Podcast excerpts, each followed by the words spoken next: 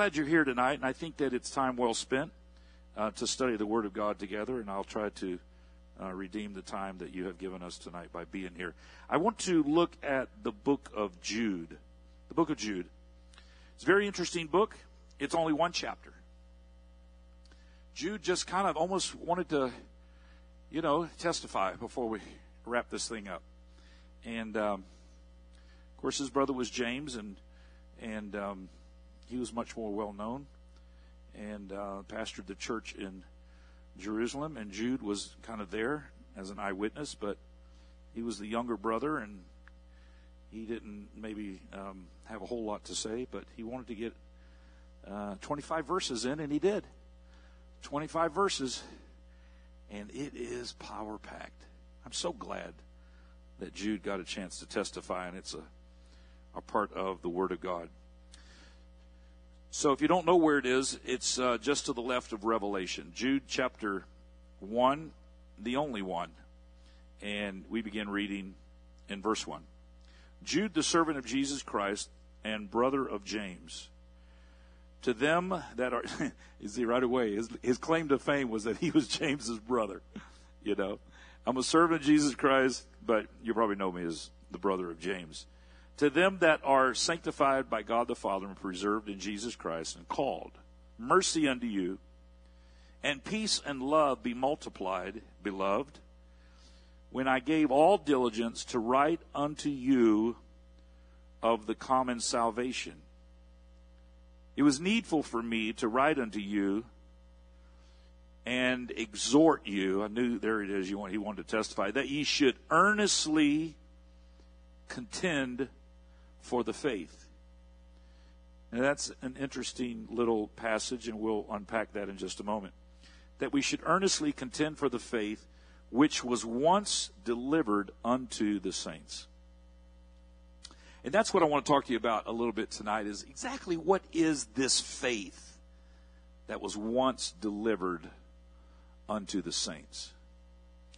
And uh, a part of uh, what I want to talk to you in this subject about specifically uh, tonight is because this particular topic um, was a topic that was given to me a few weeks ago uh, to write an article on for the what used to be the Pentecostal Herald. Now it's the Pentecostal uh, Pentecost Life. And uh, so I accepted that um, assignment and started researching this, and then uh, some other things uh, happened while we were up in uh, New York this past week. So I want to try to tie all that uh, together and um, and talk to you about exactly what is this faith that was once delivered unto the saints. On the east end of Long Island, on a bluff called Turtle Hill, stands a lighthouse nearly as old as our country. The Montauk Point Lighthouse was commissioned by President George Washington in 1792. It's the oldest lighthouse in New York State, and it's the fourth oldest lighthouse in the United States. Prior to the lighthouse being built, the Montauk tribe built watchfires to guide their canoes safely home. And during the American Revolution, the British occupied Long Island and kept watchfires burning as beacons for their ships blockading Long Island Sound the way Long Island comes out from Manhattan and comes around to the point, and Long Island Sound is in there.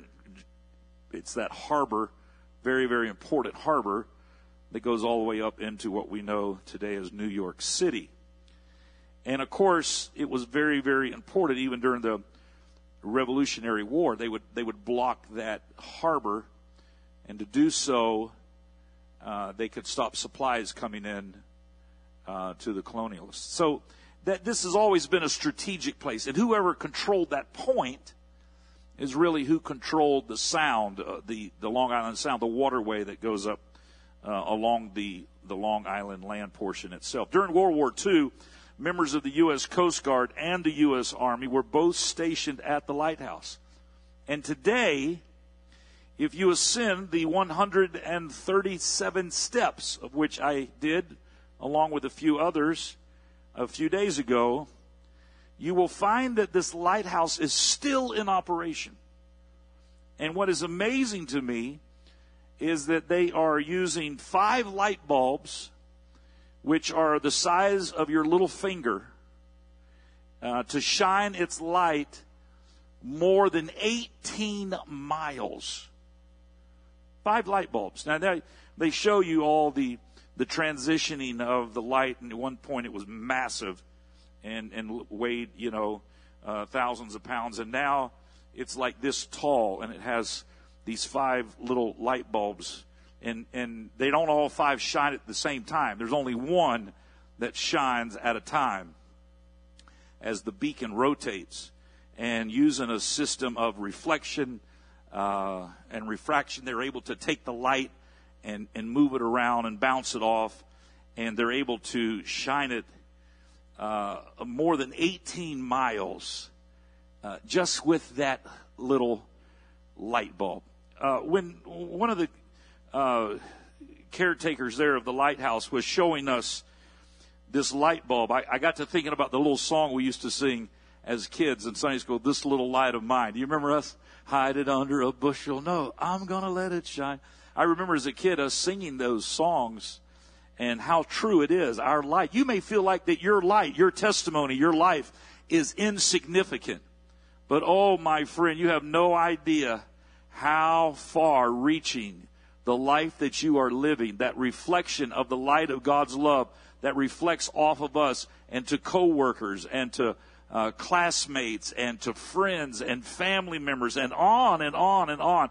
That light travels a much greater distance than what you realize. Uh, Jude begins this, this powerful testimony in the latter part of the New Testament by admonishing the beloved to contend for the faith that was once delivered unto the saints. Contend. To contend for something is to strive or to earnestly pursue. Uh, if we got into this, the very specific definition of the word content, it means to battle, to compete, to face off, to, to fight, uh, to rival. And I, I know that as Christians in the 21st century, uh, we do not want to do this.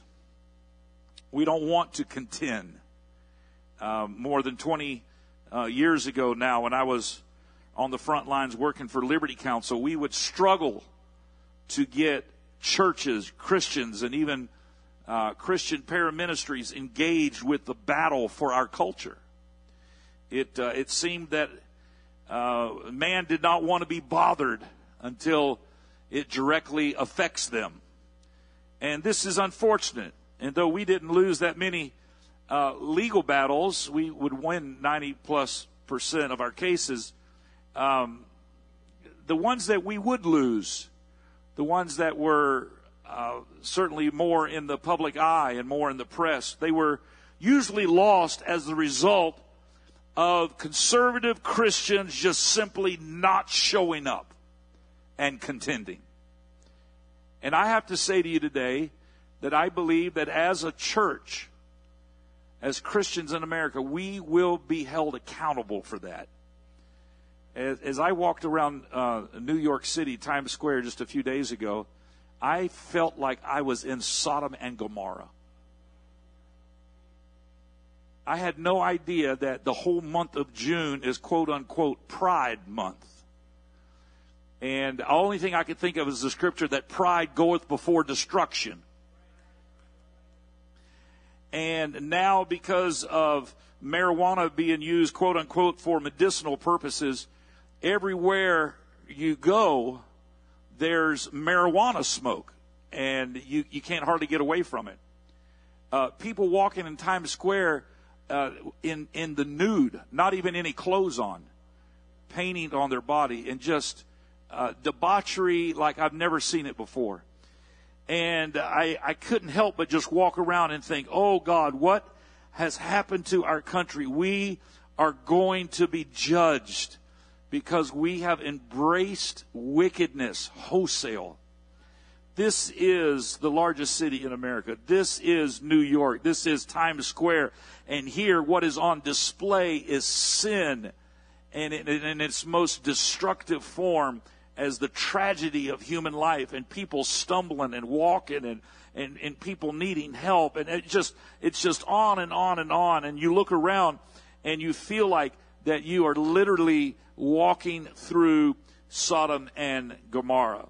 As I, as I walked around and thought about that, I, I thought back about how uh, 20 years ago when we were trying to, to push back uh, the decline, uh, the moral decline of our nation through uh, legal battles. And, and, and at some point I felt like that that was a losing cause, that the greatest thing that we can do uh, in this world is to preach the gospel because ultimately it's only the gospel of Jesus Christ that's going to save the lost. I said it's only the gospel of Jesus Christ that's going to save uh, the lost. But to consider the the lethargy of Christianity, and and I, I have to tell you today that this type of passivity is not scriptural.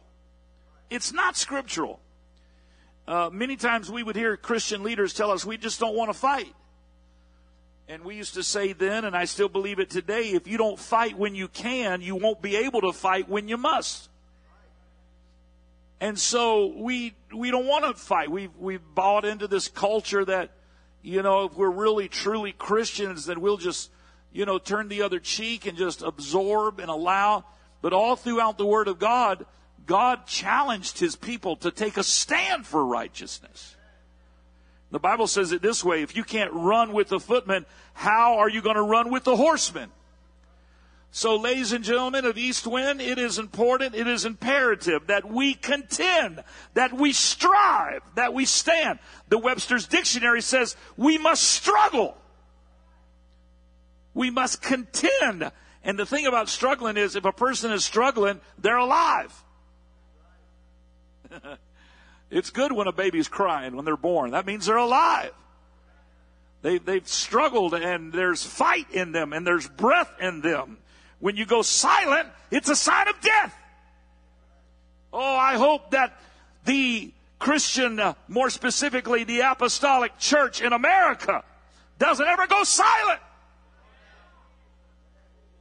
Oh, we ought to lift up our voice and say, I'm going to contend for the faith that was once delivered, hallelujah, to the saints. I'm not ashamed of the gospel of Jesus Christ. It's the power of God unto salvation. Oh, my friend, this fight, it's a struggle. If a person is drowning, but they're struggling, at least the fight is still there. When they quit fighting, life has slipped from them. The mandate upon the church is to fight for a faith that was integral to the salvation of the saints. So when we when we talk about this this faith that was once delivered to the saints, Jude says you got to con, you got to contend for it. You got to fight for it. It's going to take a little bit of of uh, sacrifice. It's going to take being uncomfortable sometimes, uh, but you got to fight for it. This faith uh, that was part and parcel to the uh, to the heroes of Scripture is described in Hebrews 11 uh, and, and, and, if you want to turn it, I'll read some verses to you. But while you're turning there, let me uh, just sort of summarize some of the most important aspects of Hebrews 11 when we talk about this faith. And I believe it's very specific to the faith that was once delivered to the saints. It brings substance to the intangible. It brings clarity to the invisible. It caused Abel to offer a more excellent sacrifice. It guided Enoch to a place of pleasing God. It mixed with fear in Noah to prompt him to prepare an ark. Let me just stop and say this. I don't think that it's a bad thing to fear God. In fact, the Bible talks about that the fear of God is the beginning of wisdom. It's wise to fear God.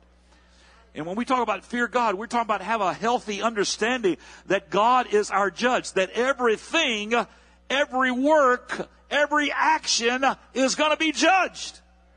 We're not just down here on some sort of a, you know, cosmic accident floating around down here, uh, marking time as some sort of a living creature that, that's not any different uh, than the animals that we share this planet with. No, my friend, uh, we were created in the image of God. We were made from the dust of this earth. We were created with a purpose, and that purpose was to be in fellowship with God. And until we get back to being in fellowship with God, you're not going to be happy with possessions. You're not going to be happy with just uh, uh, relationships of others. You're not going to be happy until you get back to the place uh, that you were created for, and that was to be in relationship with your Creator. Nothing can substitute that. And so that fear caused Noah to prepare an ark. It called Abraham to seek for a city which had foundations made of God. Let's read a little bit about it. Hebrews chapter 11 and verse 1. Now faith is the substance of things hoped for, the evidence of things not seen. Verse 2 For by it the elders obtained a good report.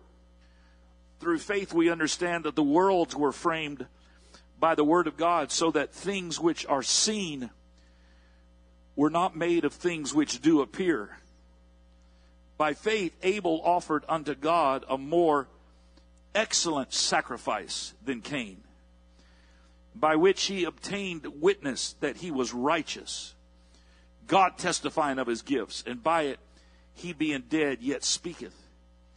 Verse 5 By faith, Enoch was translated that he should not see death and was not found because God had translated him. For before his translation, he had this testimony that he pleased God.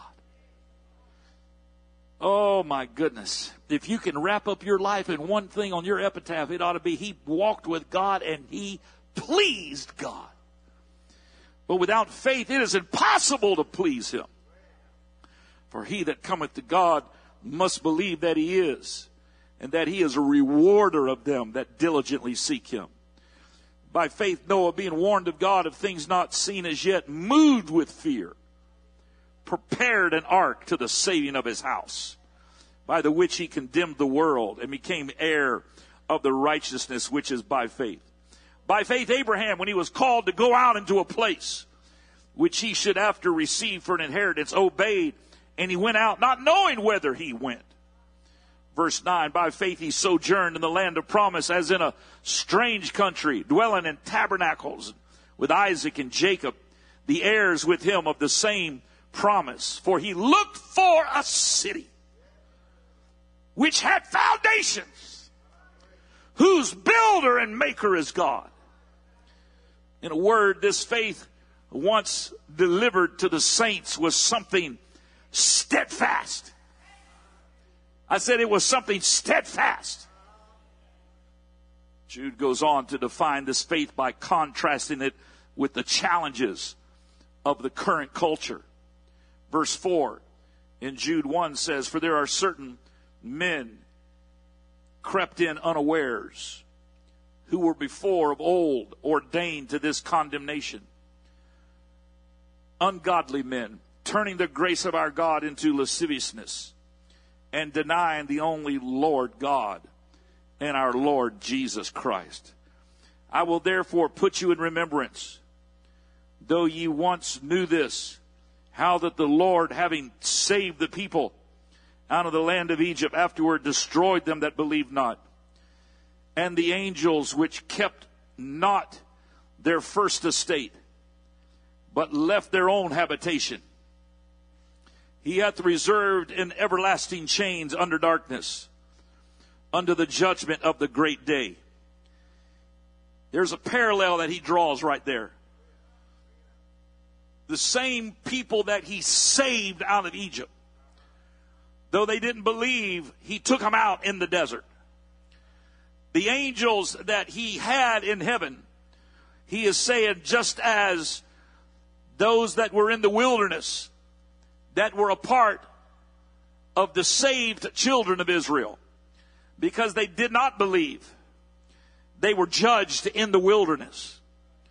He says, now here, the angels which kept not their first estate, all the angels that were there in heaven singing, they got carried away with following Lucifer. They left their own habitation. He hath reserved in everlasting chains utter darkness under the judgment of the great day. Just as he judged man the Jews that did not believe in the wilderness, he's going to judge the angels uh, that followed Lucifer and dropped out of heaven. Uh, he's drawing a parallel. Look at verse 7. Even as Sodom and Gomorrah and the cities about them in like manner, giving themselves over to fornication and going after strange flesh, are set forth for an example, suffering the vengeance of eternal fire. That's what the Word of God says.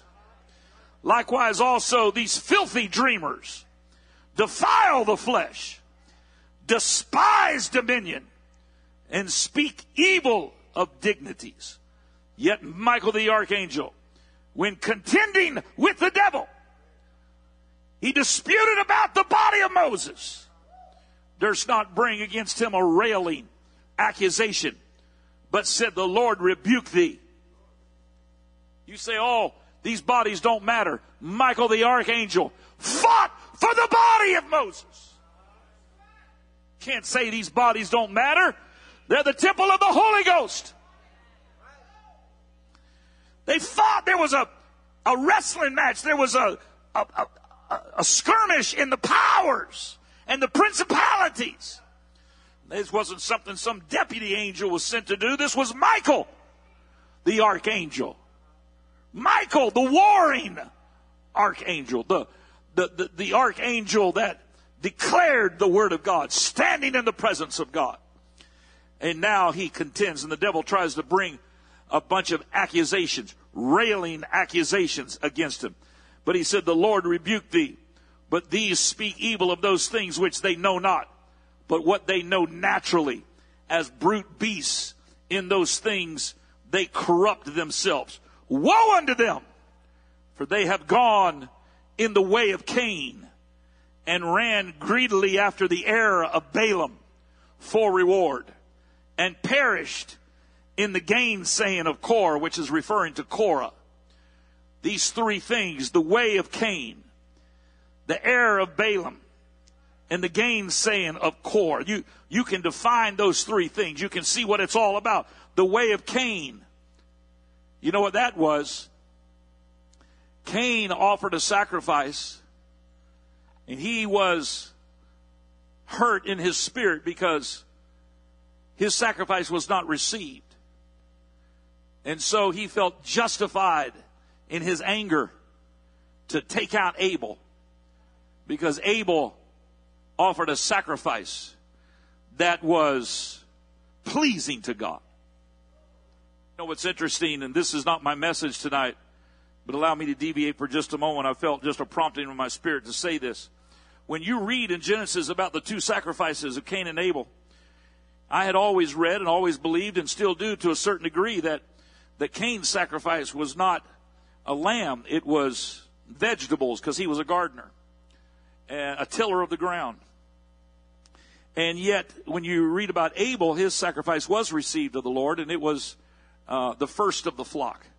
But what's interesting is when you read how those two offered their sacrifice, it says that, that, that Cain would offer his sacrifice whenever he got around to it in, in due season. It doesn't say he offered the first fruits. He just did it whenever it was convenient.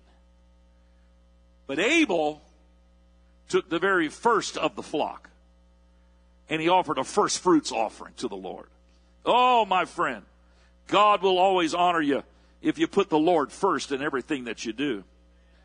But the way of Cain was the, a spirit of justification for his action. It was a, a spirit of, of feeling like he'd been rejected of God, so he had a right to act in the most uh, brutal of ways.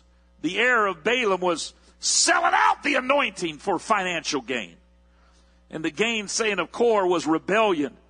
Whenever Korah and his gang of merry men came up against Moses and said, Who do you think you are? You think you're more spiritual than the rest of us? We're just as spiritual as you are. God didn't care for that position. In fact, He opened up the earth and swallowed them and their kids and families and all their friends and everybody that stood with them. The earth swallowed, and their animals swallowed it all up and closed up. Oh, my friend. You can say it doesn't matter, but it does matter. Jude 111 describes the variables of human endeavors apart from the will of God. They're all fleshly pursuits, powered by lust and rebellion and greed. They hinder humanity by creating chaos and confusion, resulting in lives that are shipwrecked. We were Sunday, we were over uh, in church over in uh, Brooklyn, and uh, after service, uh, pastor invited us. We we just wanted to. There was a couple of us ministers and our wives. We we said, "Oh, we're okay. It's Father's Day. Go be with your families. We're fine. We're just to get a bite to eat." And we went down to Shake Shack. Oh, hallelujah! Shake Shack, and got a double cheeseburger with bacon. And a cookies cream milkshake. And French fries. Oh, I feel the Holy Ghost just thinking about it. you could feel the presence of God so strong and in that service, and what a tremendous job uh, that they do. And winning people off the streets there in Brooklyn and in that church. Every song glorified God, and the message was not one of these user-friendly messages that's just cotton candy to make everybody feel good about themselves. There was conviction and we were just eating there at Shake Shack and thinking about it all. And, and I said to uh, my good friend, Pastor uh, David Elms, I said, You know what we should do? He said, What? I said, We should walk the Brooklyn Bridge. He said, Do what? I said, We should walk the Brooklyn Bridge. I was already feeling conviction about how much I'd eaten. He said, Why walk it? We've got a ride, you know, they'll bring us back and and I said, "It's beautiful weather, and it's it's a, you just you walking the Brooklyn Bridge is a deal." And he said, "That's fine if y'all want to do it. We can." So we talked to our wives and some other people that were with us, and we decided we were going to walk the Brooklyn Bridge. Man, we got up there, and it's it's I mean it's a big you know whatever six lane, eight lane, whatever highway, but then it's got this big pedestrian area, and you go over and it's this you know bridge and it's been redone and it's old and it's got all this grid work and it's just a marvel engineering marvel. And you walk across it, and as you're walking across it, there's the skyline of, of Manhattan, and there's the, the the one Freedom Tower of, and I'm thinking as I'm walking, I'm thinking how you know humanity has responded after others tried to you know crash into what represented the economic power of our country and the twin towers and the whatever 3,000 people that died, and yet look at this, look at these buildings, and look at those marble, look at this bridge, and I'm just thinking about the power of humanity to be able to recover and to build again. And all these years, and walking over this bridge, and and you see everything. It's in this big panoramic view, and the, the weather was awesome. There was all of these people out there walking and everything. And as I was walking and thinking about all of it, the Lord just prompted me to look up in the sky and I looked up and I began to realize that everything that I looked at walking over the Brooklyn Bridge and all those skyscrapers, and all of it was going to come down. You maybe wanted a little more positive message tonight, but I'm preaching to you what God's put in my spirit. Don't set your sights on this world, my friend. It's all going to come down.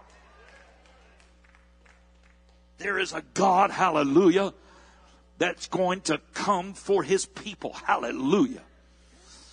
As we were walking across that Hudson River and I was thinking about that pilot, you know, that, that landed that, that plane in the Hudson River and all those people were saved and Brother Elm started talking about the greatest boat lift ever recorded in mankind happened right here in the Hudson River and I was thinking boat was, I mean there were boats that took them off of that plane but I didn't see he wasn't talking about that. He was talking about the greatest boat lift that ever took place was in the Hudson River as they pulled people after 9/11 off of Manhattan and got them across the the water and got them over into the other boroughs and and he, he started describing all these different ways and people had their own private boats and everything that took place to to get all the mass of humanity off of off of uh, Manhattan because those buildings had fallen in the dust and all the debris and they didn't people didn't know what all was going to happen next and so there was this massive boat lift to get all of these people and to rescue them And, and they did, and they rescued uh, hundreds of thousands of people and got them on boats and got them across the Hudson River and bridges opened up and the people were all walking on those bridges. They shut them all. Everybody was trying to get across the bridges. They were coming the other direction. We were walking back over into Manhattan. And I got to thinking about how that more than anything, all of the stuff doesn't matter when your life is threatened. The only thing you can think of is, I gotta be saved. Nobody cares about Manhattan. Nobody cares about their beautiful apartment. Nobody cares about their possessions when buildings are falling down. It's all about redemption. It's all about salvation. It's all about being rescued. And I got to thinking as we walked over that bridge, oh, more than anything, we've got to dis- declare the gospel of Jesus Christ to whomsoever we will, wherever we can, whoever we can reach. Despite the best efforts of the Montauk Lighthouse, more than 140 shipwrecks lie at the bottom of the Long Island Sound, most of the result of storms, fog, or human error. The brilliant light from the lighthouse can only send the signal. It cannot prevent a shipwreck. Ultimately, the ship must properly heed the warning and respond accordingly. But the lighthouse has to keep shining. You don't always know what ships have been saved. You don't always know what lives have been saved, but you preach the gospel. But you teach the gospel. You teach a home Bible study. You witness to your friends and your neighbors. You do what you can, where you can, when you can. Cause the light from the lighthouse has to keep shining. Ultimately, it's up to people what they're going to do with the light.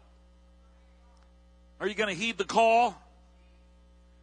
On December 11th, 1876, the freighter Circassian ran onto the outer bar off Bridgehampton and wrecked. The ship began to tear apart as the violent waves ripped and tore the wooden hull. Fortunately, the ship was near shore and all 49 people on board were saved. Unfortunately, 28 were killed by going back to the wreck and trying to salvage their possessions. More than half went back trying to salvage their possessions after they had been saved went back to get something off the boat that they thought was valuable. And 28 of them were killed. I remember years ago being on a catamaran sailboat with my family. I was very young out here in the Indian River. We had not lived here long. My family moved here in 71, and this was somewhere around the mid 70s. I was probably around nine years old. We were in the middle of this intercoastal waterway out here, and we were had rented used to down there by the old Eau Gallie Library. You could rent catamaran sailboats, and you could go and sail around out there in the river and come back. And we did it as a family. The main reason we did it was because my parents had gone and done it with an evangelist and his wife, brother and sister um, Grandquist. Uh, they they were evangelists at the time, and Sister Grandquist, very well known uh, singer and albums and so forth. They've pastored in California for many years, and uh, they were were so much fun.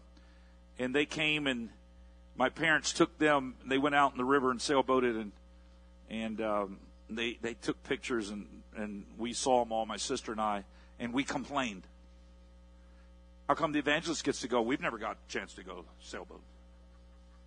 So they took us sailboat, and uh, my sister was nervous as could be the whole time, and uh, I was being, being the younger brother and the pest that I was and am, and, and probably always will be. I uh, was taking the sandwich bags and blowing them up from the sandwiches that we had devoured and popping them. ah! And I would scream and she would scream, and it was so much fun. And she, she must have had a premonition that something was going to happen. And then at some point I had gotten cold and, and I had on my dad's uh, shirt, t-shirt, uh, that was much too big for me. Uh, now, if he got cold, he could crawl up in my t-shirt. So we kind of reversed roles there. But uh, at the time, I was up, had my knees up in the t-shirt, and my arms were inside of it. And I was, uh, I was cold as the afternoon came on, and the sun was starting to go down a little bit. And uh, the main mast on the boat broke. I mean, just broke in half. And the whole thing went upside down. And uh, I had uh, just fallen over the side and was just sinking to the bottom of the river. I can still remember the pictures that my mind took uh, as I was sinking to the bottom of that Indian River. And I was thinking about how dirty the river. Isn't that crazy thing you think about? How dirty the river was. Somebody needs to clean this. It was really dirty. And I was going down like a rock. Fortunately, my mom um, saw me going down and went down and, and grabbed me and saved my life and uh, saved me from drowning. And so we were upside down. The pontoons flowed, of course, and we were all four um, hanging onto the pontoons. And uh, my mom and dad said, "So okay, everybody's here, everybody's safe." Of course, we were we, we were very you know upset about this, and and uh, the things that we had on the boat. One of them was a cooler that kind of had our you know sandwiches or drinks or whatever in there, and the cooler just was floating away. And uh, my dad saw it, and uh, for a split moment, he thought about going and swimming over and uh, getting the cooler and uh, bringing it back. We didn't know how long we'd be out there. We didn't know uh, what it would be like. You know, maybe it would be good to have uh, some water or something to eat. As uh, you know, back then you didn't have cell phones or anything. You just you just hung on to the pontoons and hollered and yelled and hoped that you know somebody would see you. But my father decided against doing it, and it was the right decision. He decided not to go after the the uh, the floating cooler. Uh, he decided to stay with his family and not worry about the lost possessions. That was a good decision, and really a metaphor for a lot of things in life. You're better off to stick with your family than to chase possessions, because you can lose your family chasing stuff. And uh, shortly after my my dad made uh, the decision not to go uh, swimming after the cooler, he got a severe cramp in his leg. And no doubt, if if he was swimming after the cooler, that uh, that cramp in his leg would have put his life in jeopardy. Ladies and gentlemen, we have to be careful that we don't allow our past to draw us back in. The Bible says to remember Lot's wife. What are we supposed to remember about Lot's wife? What should we remember? Just remember her? Well, we never knew her. No, when the Bible says remember Lot's wife, it's saying remember the principle of Lot's wife. Remember how she allowed her past to pull her back to her final peril. And it is possible, ladies and gentlemen, to enjoy being rescued only to risk losing that position by somehow chasing something that's temporal. The beacon of light that's called faith must be heeded before the storm, during the storm, and after the storm. I'm thankful that more people went to church on the Sunday following 9 11 than at any other time in the history of America. The problem is the next week they went back to their stuff. They went back to their bad habits. They went back to, and maybe that's a verdict on the churches of America that they didn't find God when they, I hope that people can always feel and find God when they come in the doors of East Wind Pentecostal. Jude goes on and says, and I'm closing, these are spots in your feasts of charity when they feast with you, feeding themselves without fear. Clouds they are without water, carried about of winds, trees whose fruit withered without fruit, twice dead, plucked up by the roots, raging waves of the sea, foaming out their own shame. Oh, my friend, this is the world we live.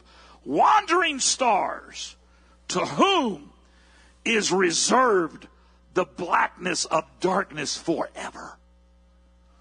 Jude describes the challenges to our faith as raging waves of the sea, foaming out their own shame, wandering stars to whom is reserved the blackness of darkness forever. These dangerous conditions, my friend, describe a crisis of faith that is the result of uncertainty. Uncertainty. And what we perceive as unanswered prayers. We have to be careful that we don't allow the frustration of what we perceive as unanswered prayers to drive us to make unwise decisions and to follow people who promise you something that no man can give. Men and women of God that perhaps have good intentions, but because of their frustration of an unanswered prayer, or perhaps the sickness of a relative, they begin to become vulnerable and they heed the voices of people that have ulterior motives that prey on that vulnerability. Prey on your pain and your hurt and try to draw you away. Oh, my friend, there's no man that can heal. There's no man that can say, it's all in Jesus. If we're not careful the whole time, we think we're getting closer to God. The fact of the matter is the faith that was once delivered to the saints is a steadfast truth that pierces even the fog of fear. The faith that was once delivered to the saints is a steadfast faith. It's all we need in the 21st century. We don't need somebody new with some sort of a new doctrine or some sort of a new presentation. Everything you and I need, it's all in the Word of God. It's a faith that was once delivered to the saints. Oh, my friend, it's a ray of hope. It's a clarion call in a storm of opinions. Jude does not present the dilemma without giving us the answer. But ye beloved, building up yourselves on your most holy faith, praying in the Holy Ghost. Whoa, how do you build up yourself in your most holy faith? Praying in the Holy Ghost. I believe at least once a day, you got to get alone with God. Uh, you got to pray in the Holy Ghost. Uh, if it's in your car on the way to work or if it's in your, your private time of devotion in the morning, you got to have time where you can pray in the Holy Ghost.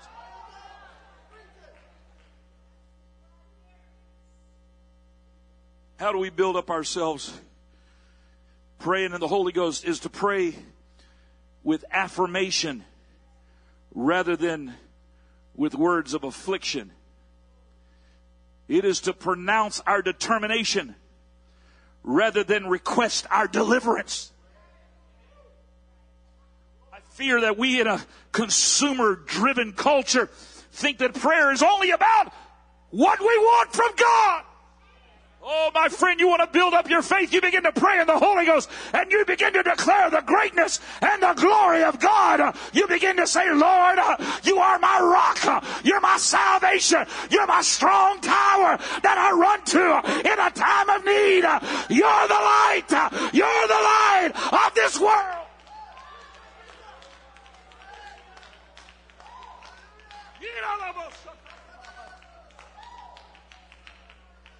Hallelujah, Jesus.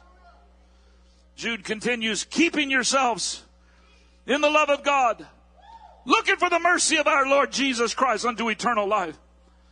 And of some, have compassion, making a difference.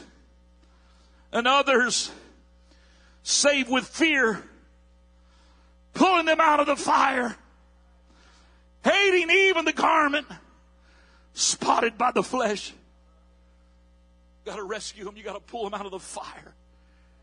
The love and longevity of a lighthouse is based in the steadfast nature of such a structure to help others. It's simply there to help others. Nobody stops by gives a reward to the lighthouse keeper. He's got a lonely job. living out there in the winters and the cold and the storms. But he stays there year after year. The land erodes away. They got to figure out a way to keep the land from eroding. Lighthouses have got to be repaired. Everything about nature takes its toll on the lighthouse. The lighthouse just keeps shining the light because there's somebody out there that needs help. Somebody's got to be warned that there's rocks along this shore. Somebody's got to be warned if they're not, their vessels are going to end up capsized, torn apart with the, the storm of wind uh, and the raging waves. And so they just keep on shining the light. Uh, they just keep on shining the light. Uh, the faith that's once delivered to the saints uh, was to do more than just preserve them. Uh, it was to be delivered to the next generation. That's why if you got children, you ought to have them in vacation Bible school. It ought to be more important than sending them to Disney World. That's made it clear that they've got an agenda for their minds. Oh, this faith that was once delivered to the saints uh, was not just for one generation. It wasn't for just one century or decade of time. Uh, it was for you uh, and to your children and to all that are afar off.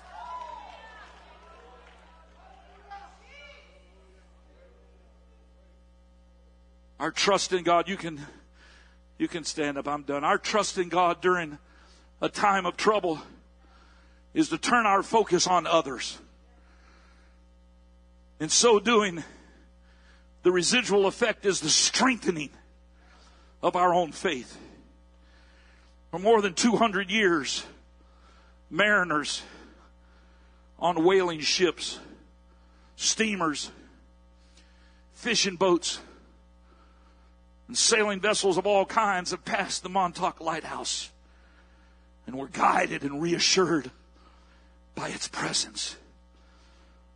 But, oh, my friend, for more than 2,000 years, lives have passed Calvary and been guided by the love of a selfless Savior.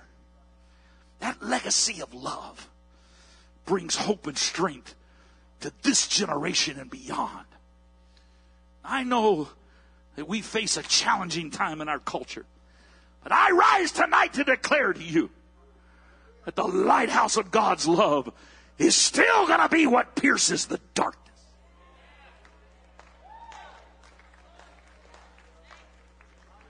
We just need somebody to climb up the steps, get up in the lighthouse, and turn on the light and let the beacon of God's love shine. We can't save anybody, but we can pull them out of the fire. We can warn them of a coming time of judgment. We can tell them that there's hope. There is hope. There is hope.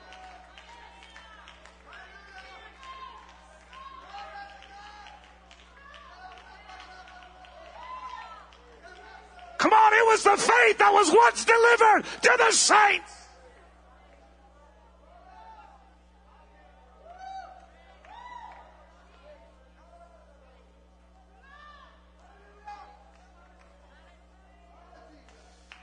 Come on, why don't you pray right where you're standing right now?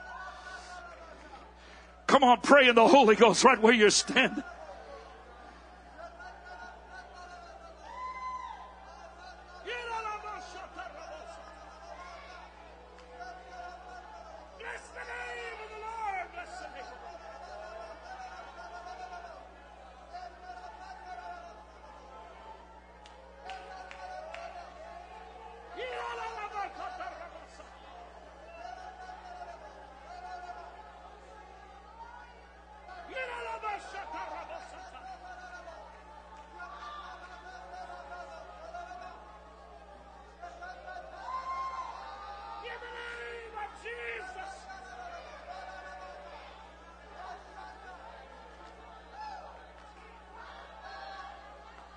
Saints of God, somebody's got to shine the light.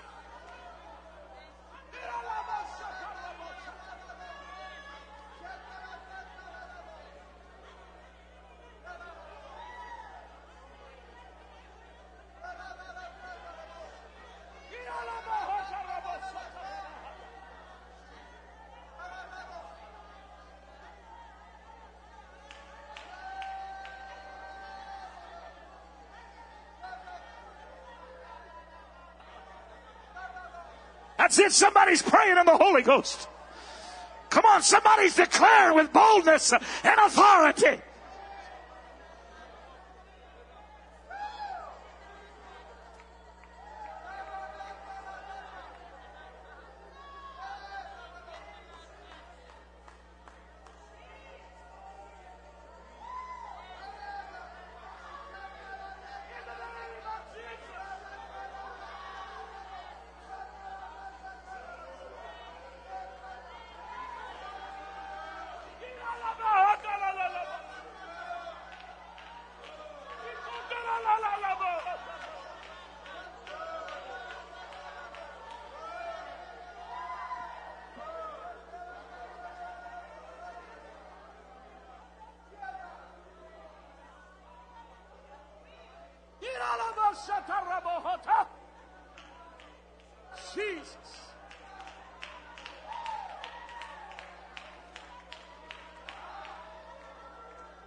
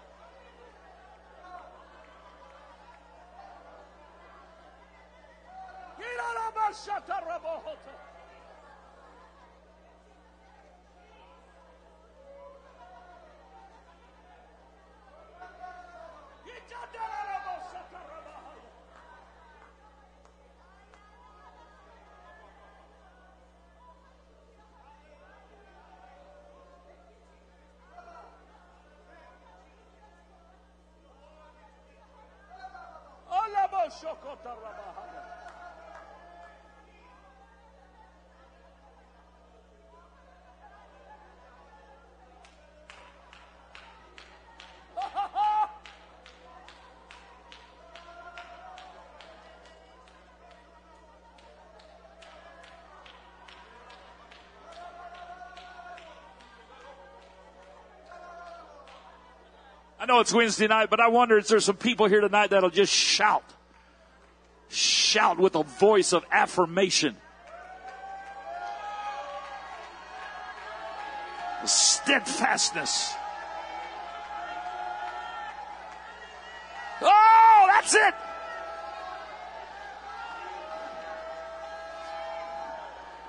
That's it. Shout with determination.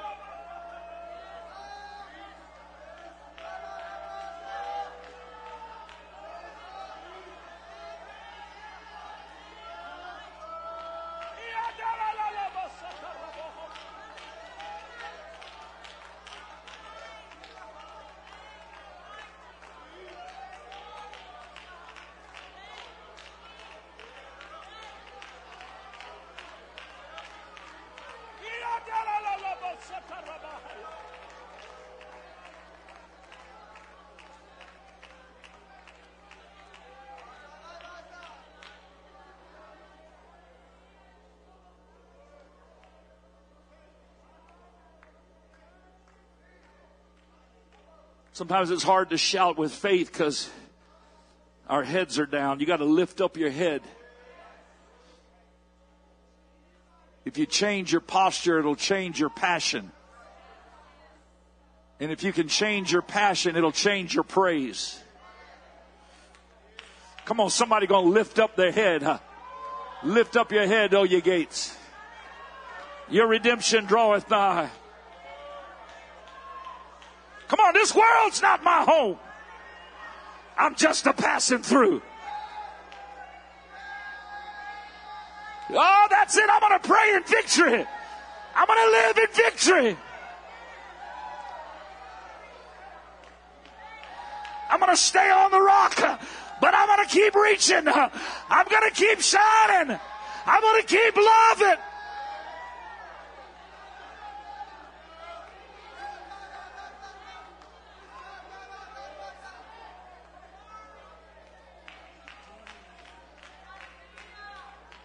Oh, yes, Lord. Thank you, Jesus.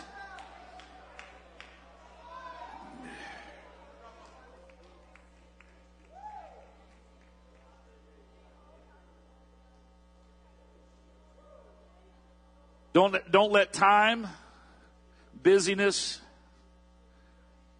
cares of this world, the summer season, whatever. Don't let anything take these three things away from you. Hold on to them with the grip of a drowning man. Number one, faithfulness to the house of God. Hold on to it with everything you got. Fight for it.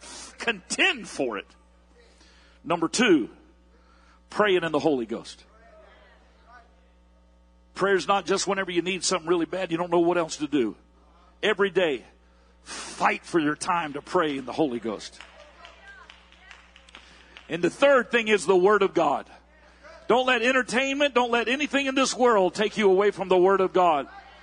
Come on, building up your faith in the Holy Ghost, be in the Word of God on a daily basis. If you hang on to those three things, you'll stay on the solid rock. We're going to reach for everybody we can, but we're going to stay on the solid rock. Come on now. And we're going to contend for those things. Gotta be a part of our lives. Amen. Why don't you hug your brother and sister in the Lord and say, We're going to make it. We got to get to heaven. God bless you. We love you. You're dismissed in Jesus' name.